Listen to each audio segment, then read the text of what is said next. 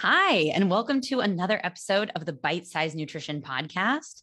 I'm Jillian, and today we are going to cover what is a good relationship with food. And we're also going to touch a little bit on some of the warning signs for when it might be time to start working on your relationship with food. We're going to talk about some of the perpetuating factors that make it really difficult to have a good relationship with food. And we, as always, are going to end with some actionable tips to start working on improving your relationship with food. And before we hop in, I want to share just a little bit of a life update.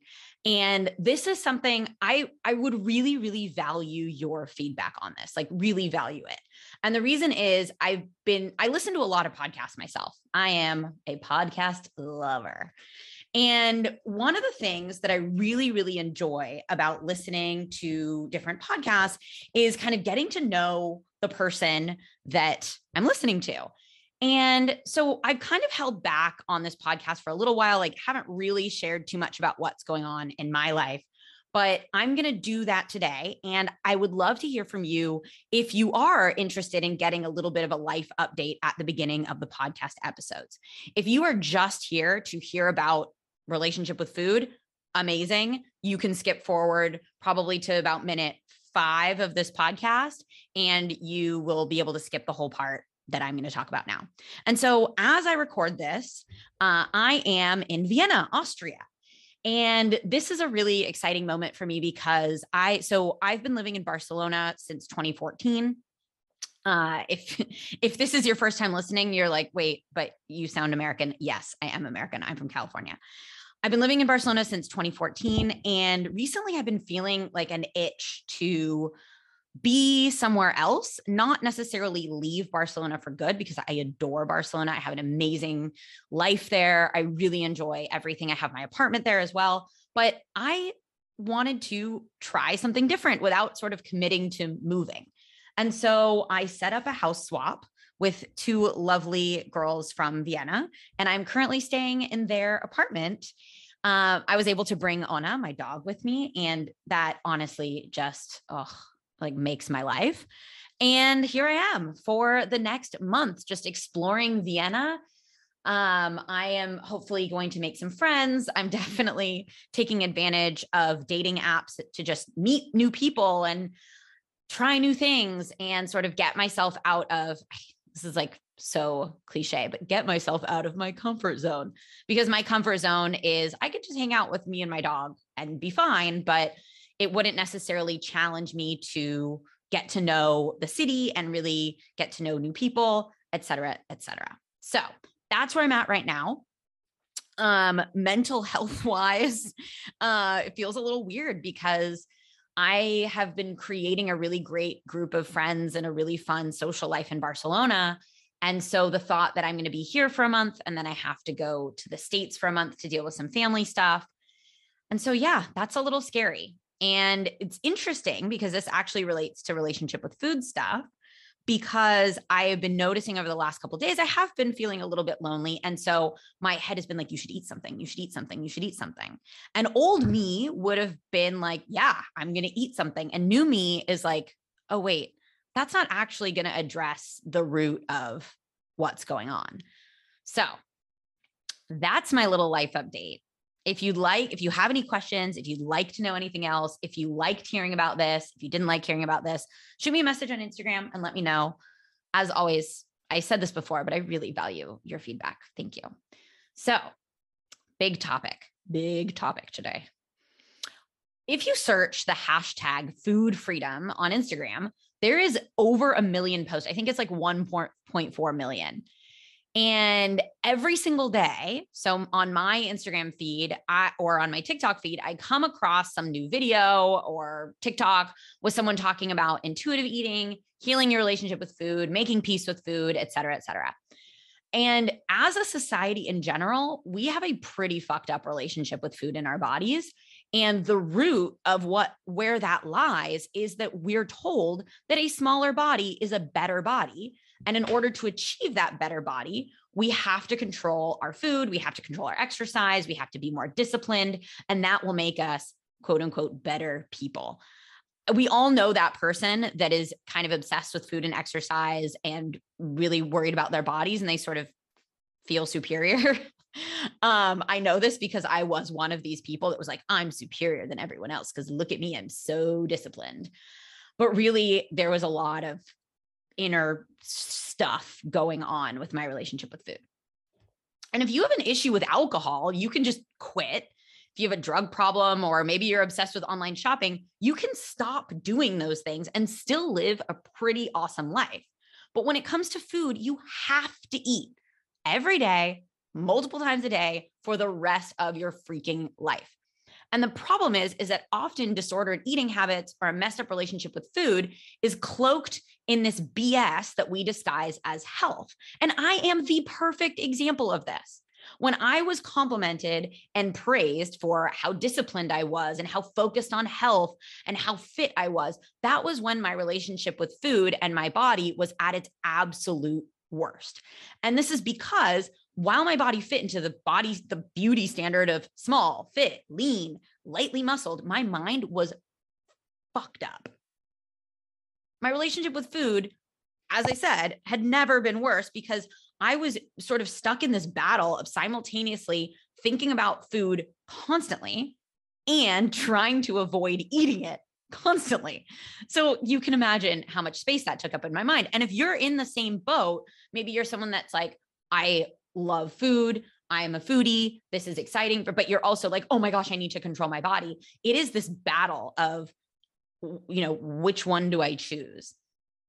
And so, in this episode, we're going to discuss what a good relationship with food looks like, some green flags, some good things to look out for, some warning signs to look out for, and actionable tips towards working towards that like Instagram food freedom, whatever. And before we jump in, I want to make sure that there is a lot of talk, especially in my little corner of the internet, of intuitive eating, health at every size, and a lot of other anti diet professionals that claim that any pursuit of intentional fat loss is inherently damaging to your relationship with food. Personally, I don't fully agree with that. And while I do agree with yes, and this is when I start with a client, for example, we take a look at what their relationship with food is like. And if even if that person's goal is fat loss, we are not going to immediately jump into focusing on fat loss until their relationship with food is at a place that feels stable and good. And so I personally believe that yes, you can pursue intentional fat loss without having a shitty relationship with food, but it takes preparation, it takes skill building, and it might take some time at which you are not focused on intentional fat loss before you're ready to be there. And I want to give you an example of a client that I've been working with and kind of what this can look like. So we've been working together for about four months now. And when this client came to me, she was feeling like she was addicted to carbs and sugar. She was completely out of touch with her hunger cues. I think once she told me, she's like, I don't know if I've ever really, like, if I know what it feels like to be truly hungry. But she also desperately wanted to lose weight. And now she is in a fat loss phase, and her relationship with food is better than it's ever been. But this is how we did it. So, first, before we started, fo- excuse me, focusing on fat loss, we worked on adding regularity and consistency in her eating habits. So that meant eating at regular meal times, balancing out meals with protein, fat, carbs, and veggies. We worked on building a mindset of choice and autonomy so that she felt in charge of her eating habits and her food decisions instead of feeling like she quote unquote like had to eat this food or had to avoid this other food because they were healthy or unhealthy or good or bad we worked on building up her nutrition education so that she could make those decisions herself. We worked on implementing unconditional permission to eat. So she has full range, full autonomy to eat whatever she wants, whenever she wants. But she now has the knowledge and understanding of how to make those choices. And we also worked on creating fundamental habits around how she prepared food and how she thought about food in the day to day. And only then was she ready to start working on intentional fat loss, which for her, that feels super empowering because she's currently making decisions that align with her goals. She's not excluding any foods, she's not avoiding any social situations, and she's doing this without her she would often binge or overeat at night and she would feel really guilty for it and that is not happening anymore. Even if she does have a moment of overeating or ordering food when she didn't plan to or eating a frozen pizza when she didn't plan to she's now able to address that and understand the why behind it without the guilt and feeling like she needed to make up for it. And so yes we worked on her relationship with food first before she was ready to approach intentional fat loss. And because of that groundwork, she feels pretty great in the process. So if you need a hand with this specifically, coaching could be a great fit with for you. And you can find a link in the show notes if you want to set up a call. We can chat about it. But let's jump in to what does a good relationship with food actually look like? So here's a definition. A good relationship with food involves having unconditional permission to eat the foods that make you feel good physically and mentally, no foods are off limits and you don't feel guilty eating foods that you typically label good or bad.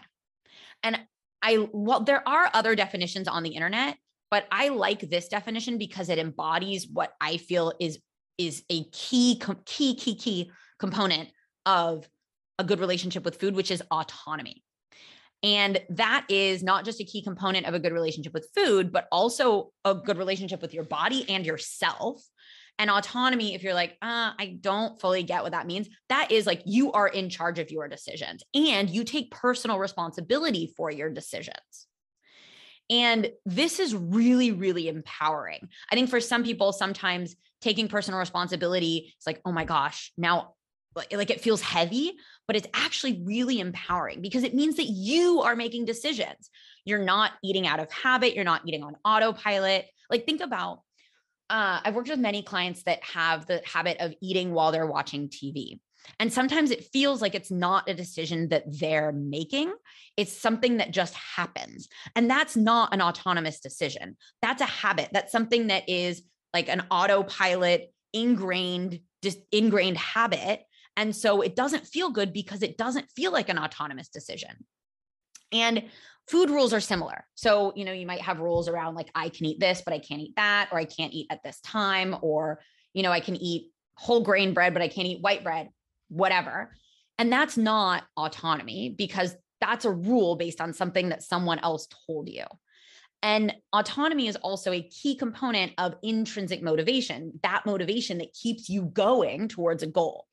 And I did do an episode on this, episode 32. If you want to go ahead and check that out, we talk a little bit about, I say we, the royal we, me. I talk about um, intrinsic and extrinsic motivation and how to start being more intrinsically motivated. And so here's a list of some, this is not an inclusive list. No, that's not the word I'm looking for. Exhaustive, not an exhaustive list there are many more habits that could potentially indicate a good relationship with food. But here are some of the sort of fundamental habits of someone that does have a good relationship with food. And so, fundamental habits of someone that has a good relationship with food, including but not limited to practicing unconditional permission to eat, eating primarily when you're physically hungry, being able to leave food on your plate when you're full, paying attention while eating and practicing mindful eating habits, being aware but not obsessed with nutrition information. So, for example, you know, like this food is higher in protein than this food, but it's not, oh my gosh, I can only eat that food because it's higher in protein. Another habit is enjoying all foods without feeling guilt or shame for eating, not obsessing or overthinking food decisions, not basing self worth or morality on food decisions. So, not saying, oh my gosh, I was so bad for eating that cake last night. It's just okay. I ate the cake and I it was delicious and I move on with my life. And the last one I have here is practicing coping mechanisms for emotion, stress, or boredom that are outside of eating. And this sounds pretty cool. Like, this sounds like, okay, food is a part of my life, but it's not something that is a gigantic, obsessive part of my life. You know, you're not stressing over food, you're paying attention to it, but it's not like taking, you're not preoccupied with it. You enjoy all foods. Amazing. But the issue is, is especially I'm a millennial. I know a lot of the individuals that listen to this podcast are also millennials. The society we grew up with, our parents, the way we were raised, so much of our environment did not promote this way of eating. it's, you know, we had, I remember we had like ads on TV talking about like sinful desserts or like guilt free, blah, blah, blah. And it's like, obviously, if I was told that a lower calorie thing is guilt free, that sticks in my head. And so maybe in your household, you were told that wasting food was bad. And so now you're like, oh my gosh, I can't leave food on my plate. Maybe you were put on a diet at a young age or told that you shouldn't eat certain things because they were fattening.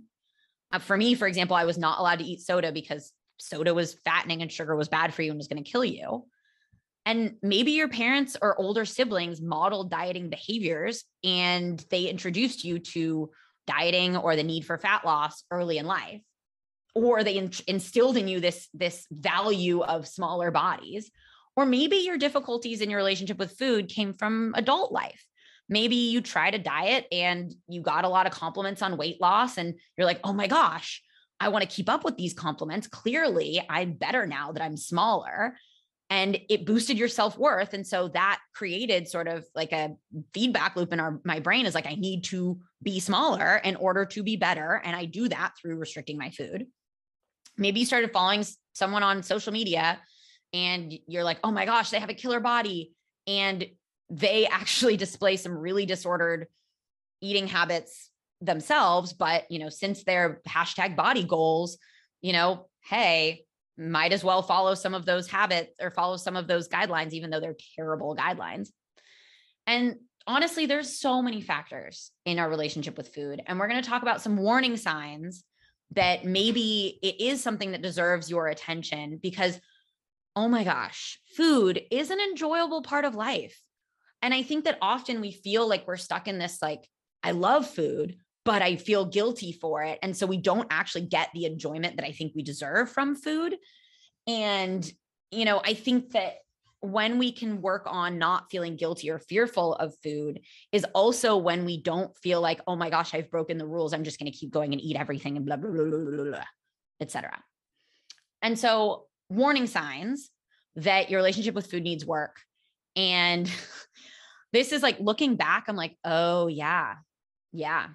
And for me, it took, for me, it took a health scare to realize that my relationship with food was messed up. I didn't have a period for three months. I talked a little bit about this. I think it's episode 27, 26, 27. Um, and so for me, that was a real big wake up call because my hair was falling out. I was miserable. I uh, did not have a sex drive, but I, hopefully for most people, you will catch your relationship with food warning signs before that point because my hair is like still growing back. I still have all these baby hairs from when it was falling out. And it's like a couple years later now.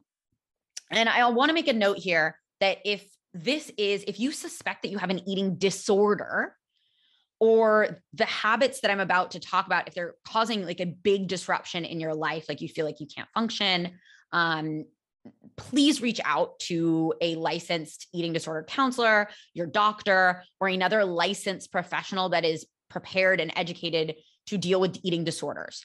And I say this because there's a lot of people on the internet that are like, I will teach you food freedom. And, and you're like, well, how? And they're like, well, I did it myself. And you might be like, well, yeah, but that's what you're doing, Jillian. And I'm a coach. I have training as a coach. I have professional education in some psychology based techniques. But eating disorder treatment, if you have a clinical eating disorder, that is outside of my scope of practice. I have worked with clients in the past that have been working with an eating disorder counselor at the same time. So I really help them focus on the habit side and creating consistent habits. And we sort of tag team with the therapist or, or eating disorder counselor. But I am not an eating disorder treatment professional. So I want to make that very clear. And also, if you're like, I don't know, reach out to me. I'm happy to chat with you and direct you towards someone that can be that can help you and also I have a link in the show notes that has a ton of resources for if you do suspect that you have an eating disorder, please check out that link and and get some support. So here are some warning signs that your relationship with food needs work. You feel obsessed or preoccupied with food, you're out of touch with hunger and fullness signals. For example, maybe you finish a plate of food always even when you're full or you notice that you eat a lot but you're not actually hungry.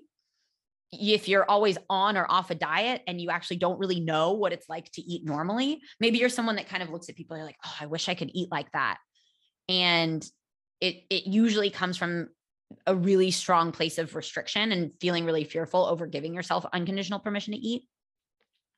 Another warning sign is when food is one of your main or only coping mechanisms for dealing with difficult emotions, stress, boredom, etc. Um, if if you eat based on food rules, like I can have this, but I can't have that, and if you feel guilty or ashamed for breaking those rules, like let's say I've heard people say, you know, I, I'm not supposed to eat after X time of day or before X time of day. And if you feel guilt or shame for breaking those rules, that's definitely a warning sign. Another warning sign is if you, especially if you say that you're someone you're like, oh my gosh, I love food, but you rush through it or you're only satisfied eating it if you're completely stuffed and you're not actually connected to the act of eating, that is a warning sign for me. And again, this is not an this is not an exhaustive list, but I think a really important one is if you see food as a transaction, a prize to be won or a punishment. For example, you finish a hard day, you're like, oh my gosh, I really deserve a treat because I got through this hard day. Or I, you know, oh, I didn't work out yesterday, so I'm not allowed to eat XYZ. Uh, that is the warning sign. And if you're wondering, like, well, what point is this disordered or a difficult relationship with food?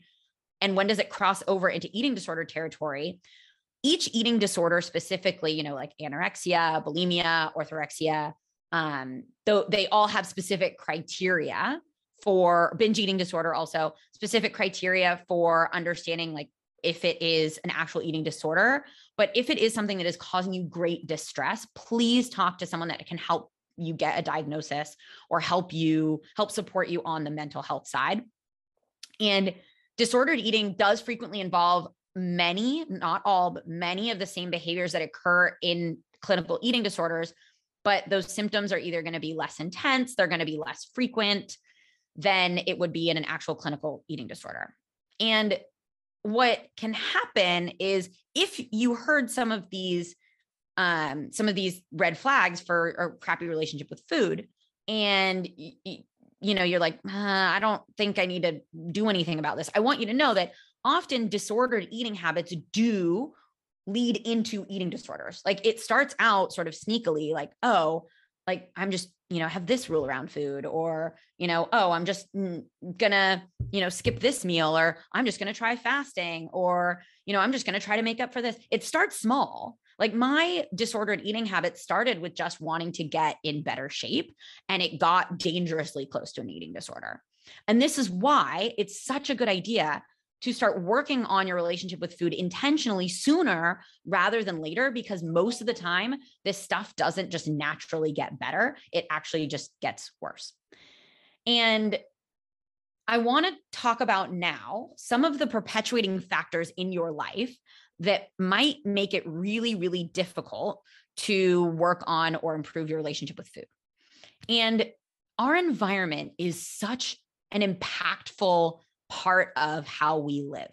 And this is including, you know, media, general society, diet culture is all around us, and our peer group you know, it's a lot harder to get yourself out of a difficult relationship with food if all of your girlfriends are just constantly talking about like over exercising and, you know, eating only lettuce all day. Like that's tough.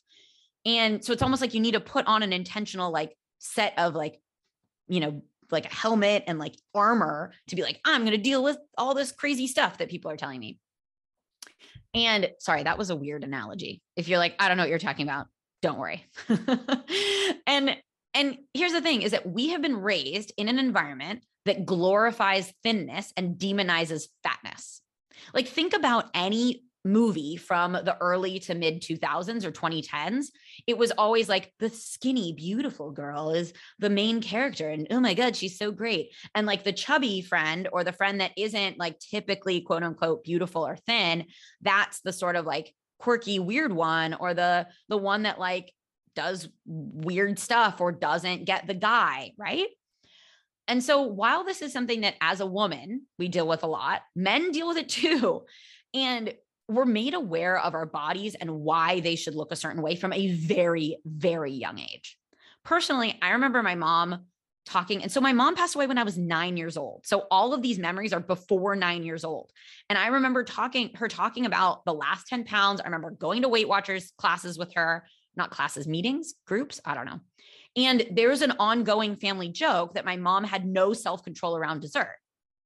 And so all of this stuff means it's it's actually easier for us to stay in the toxic cycle of a crappy relationship with food instead of moving away from it. And so I want you to stop right now and think about like if your relationship with food is difficult, what are the perpetuating factors? What are the things that feed this relationship over and over? And so that might be you know it might be the people you follow on instagram it might be the conversations that you have it might even be things like keeping clothes that don't fit the body that you have now in your closet and every time you open your closet and you see those jeans that don't fit you're like oh okay i'm going to keep doing these sort of like crappy relationship with food habits right and it is really tempting to believe that, oh, well, I just need better self control. I just need more willpower. And then life will be better. I'll be skinnier.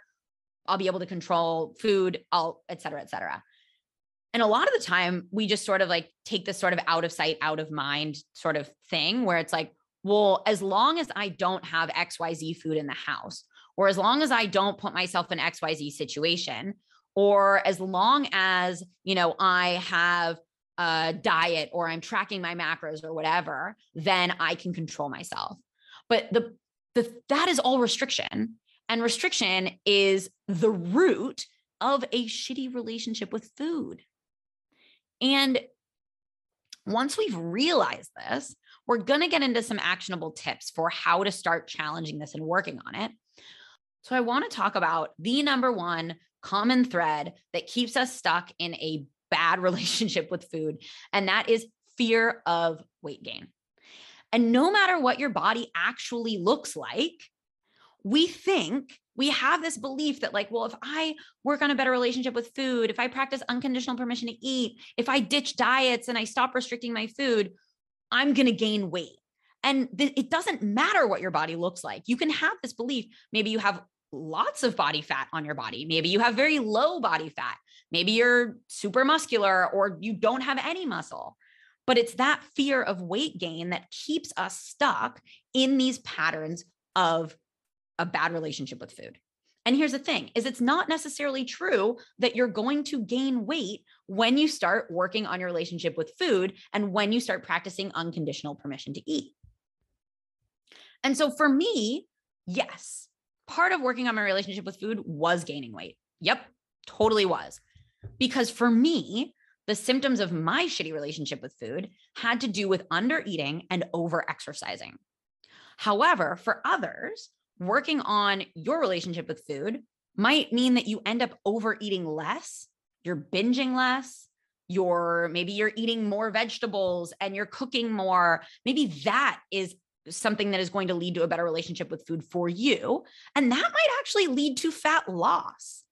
And then for other people, you're going to start working on your relationship with food. You're going to start eliminating restrictions and practicing unconditional permission to eat.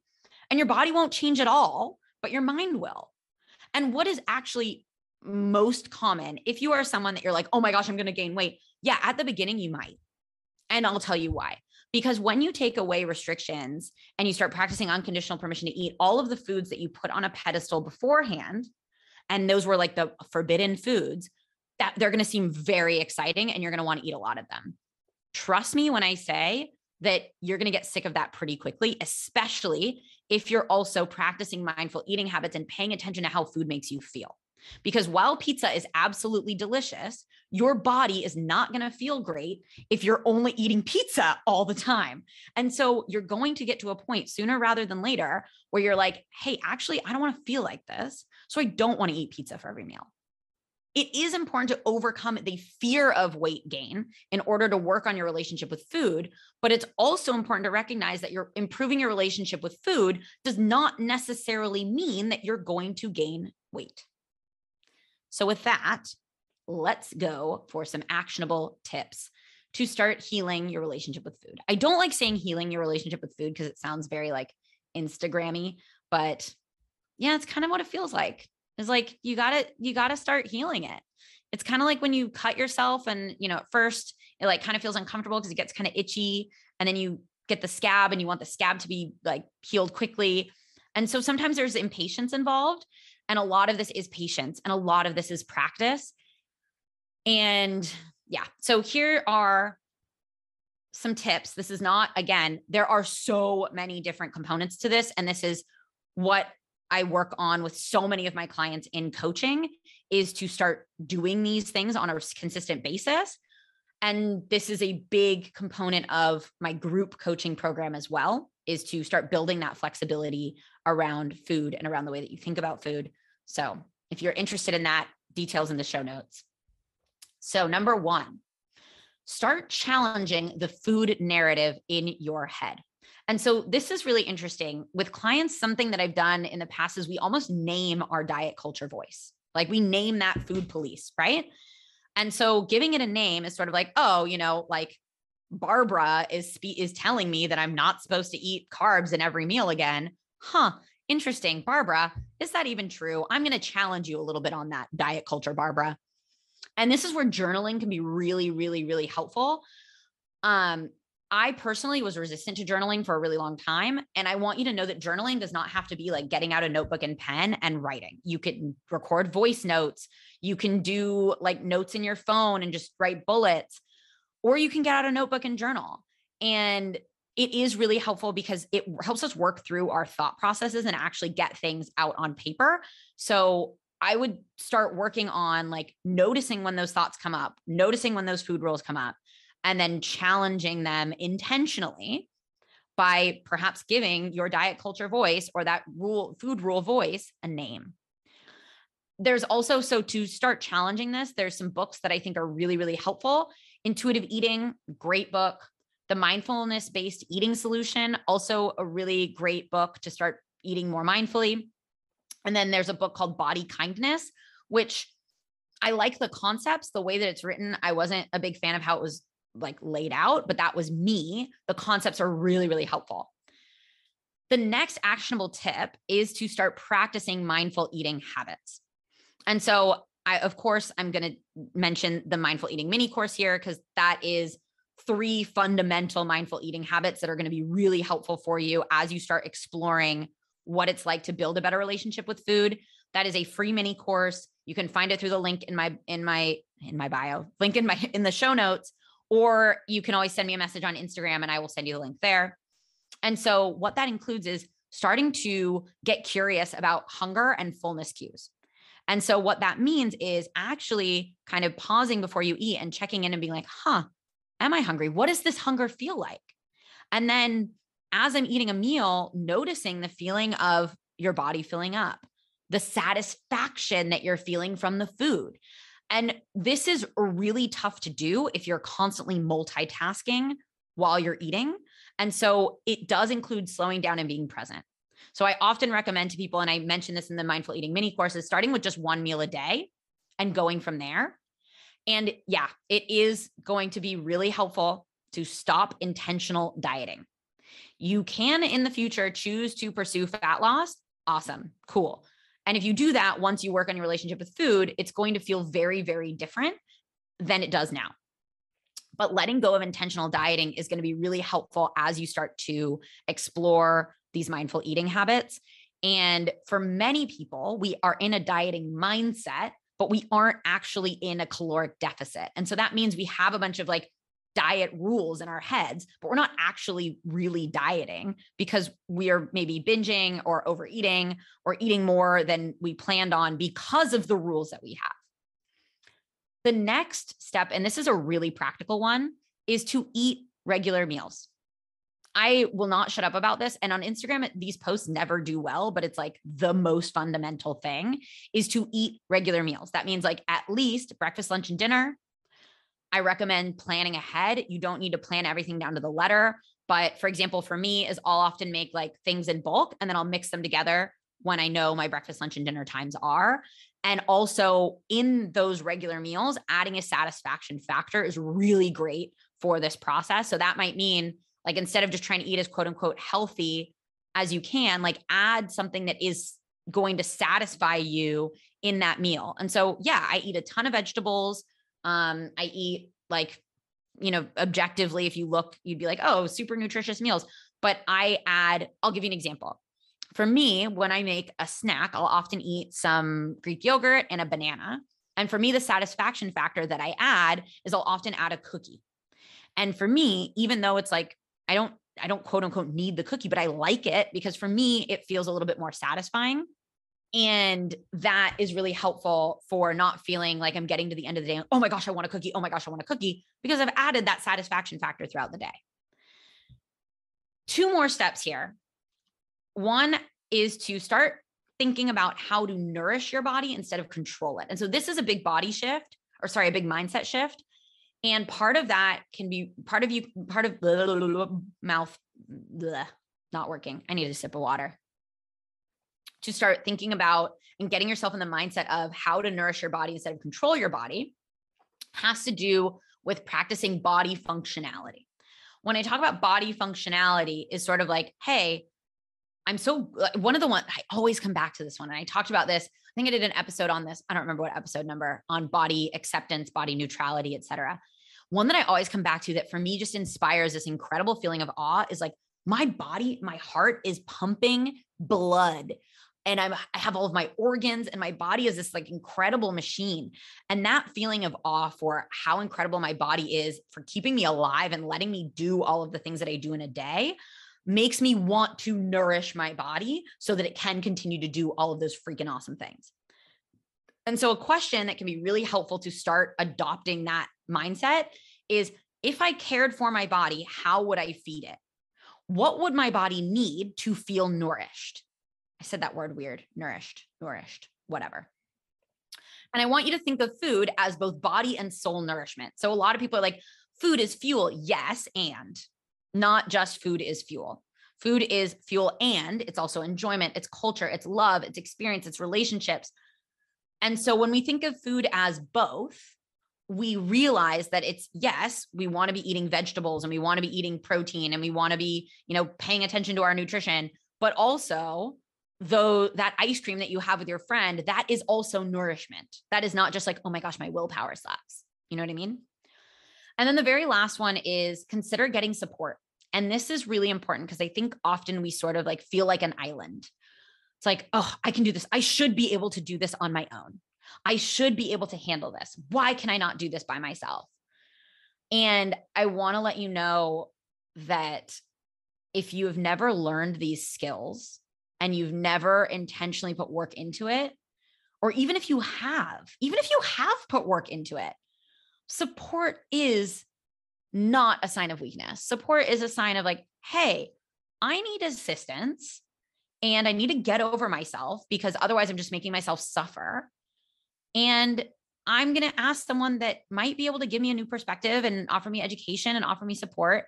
And as I mentioned before, if you do suspect that you have an eating disorder or it's you know severe disordered eating I, I'm a huge fan of therapy, huge fan. I'm in therapy myself, and I've been in therapy on and off for a very long time. And there are eating disorder specialists, there are eating disorder psychologists, binge, binge eating specialists. And as I mentioned before, I've linked a page with multiple resources, and that can be a great place to turn if you do feel like you have or are bordering on an eating disorder please do not just go with some random coach, including my, if you have an eating disorder, please don't assume that I can fix your problems for you. If you have an eating disorder, I am not qualified to help you with that. I may be able to help you with that if you are also working with an eating disorder mental health professional, but a coach is not qualified to help you with an eating disorder.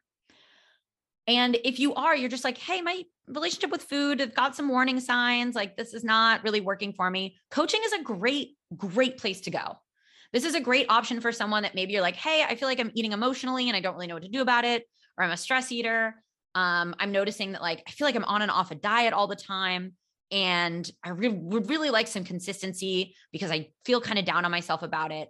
So if you've noticed some of the red flags or warning signs, but it's definitely not eating disorder territory, coaching is going to be super helpful because it's going to provide you true nutrition education, not the stuff you see on the internet. It's going to help you with goal setting and mindset resources. And you're going to get guidance and support towards creating new patterns and new habits around food. And again, if you're curious, if you're like, I don't know where I'm at, chat with me because if I am like, hey, this is something that I'm not qualified to help you with, I will be honest with you and let you know that because it is not in my best interest to try and help someone that I am not qualified to help. Because I want the best for you. I want you to be successful. And so if I can't help you, I want to point you in the direction of someone who can help you. And so this was a long one. This was a little, little long one. And so to wrap this up, here's the deal. Fruit is freaking enjoyable. It's a huge part of our life, a huge part of culture. And it's also a huge component of our health and well being, both physical and mental health and well being. And we cannot separate mental and physical health. Your relationship with food is a reflection and a culmination of your life experience, the narratives you've grown up with, your environment, what you believe to be true about yourself. And as you learn and grow as a human, you can challenge and change that because when we know better, we can do better. And doing it on your own is really freaking hard. Personally, I'm really, really lucky that I had some really great support along the way. I had some coaches, I had friends, I had friends that were also coaches and and also were dealing with really similar struggles at the time and without that, I would not have been able to pull myself out of this. And I want you to know that if you feel alone or you feel lonely in this journey, I understand that you feel that way and also it doesn't have to feel like that hopefully this podcaster can remind you of that. Hopefully you feel comfortable reaching out to me for some support, reaching out to someone else for some support. And I want you to know that a good relationship with food is possible for you. But first, you have to let go of the fear of your body changing and embrace what it looks like to nourish yourself and know that your body is going to do what it needs to do in order to get you to feel your best and that intentional fat loss is not off the table it's just simply like maybe not not right now but it's not not ever i hope that made sense to you and it feels really good to have a good relationship with food it feels like there's a lot more mental space available for other things and that is awesome so I want to finish this off with a piece of client feedback that I just received from a client that I worked with last year. And this is from Rose. And in response to the question, the, so the question was, what changes in your life, mindset, or health have you noticed since beginning a coaching program? And this is what her response was. She says, I definitely saw physical changes, but even more than that, amazing mindset changes. I stopped feeling guilty around food. I learned how to have a better relationship with myself. I got better at recognizing my perfectionism and how it stops me from being a better version of me. I thought a lot about my nutrition, and nowadays I eat way better than I ever did, and I do it consistently. So, with that, my friends, if you would like to chat with me, I'm here for you. Also, if you have not left a rating for the show yet, please do that. Um, it is a like one second way to help other people find the show. Those of you that have sent the podcast to other individuals in your life, thank you so much. And those of you that have posted on social media and tagged me, that is, it means a lot. It really does mean a lot because I really enjoy doing this and I I really hope that it is helpful for you. And so the more that you can let me know like, "Hey, this was great," or "Hey, this sucked, please shut up." Um, well, I guess if you're like, "Hey, this sucked, please shut up," you probably just won't listen anymore, I guess. Um, so with that, thank you so much for being here and I guess I will see you again next week.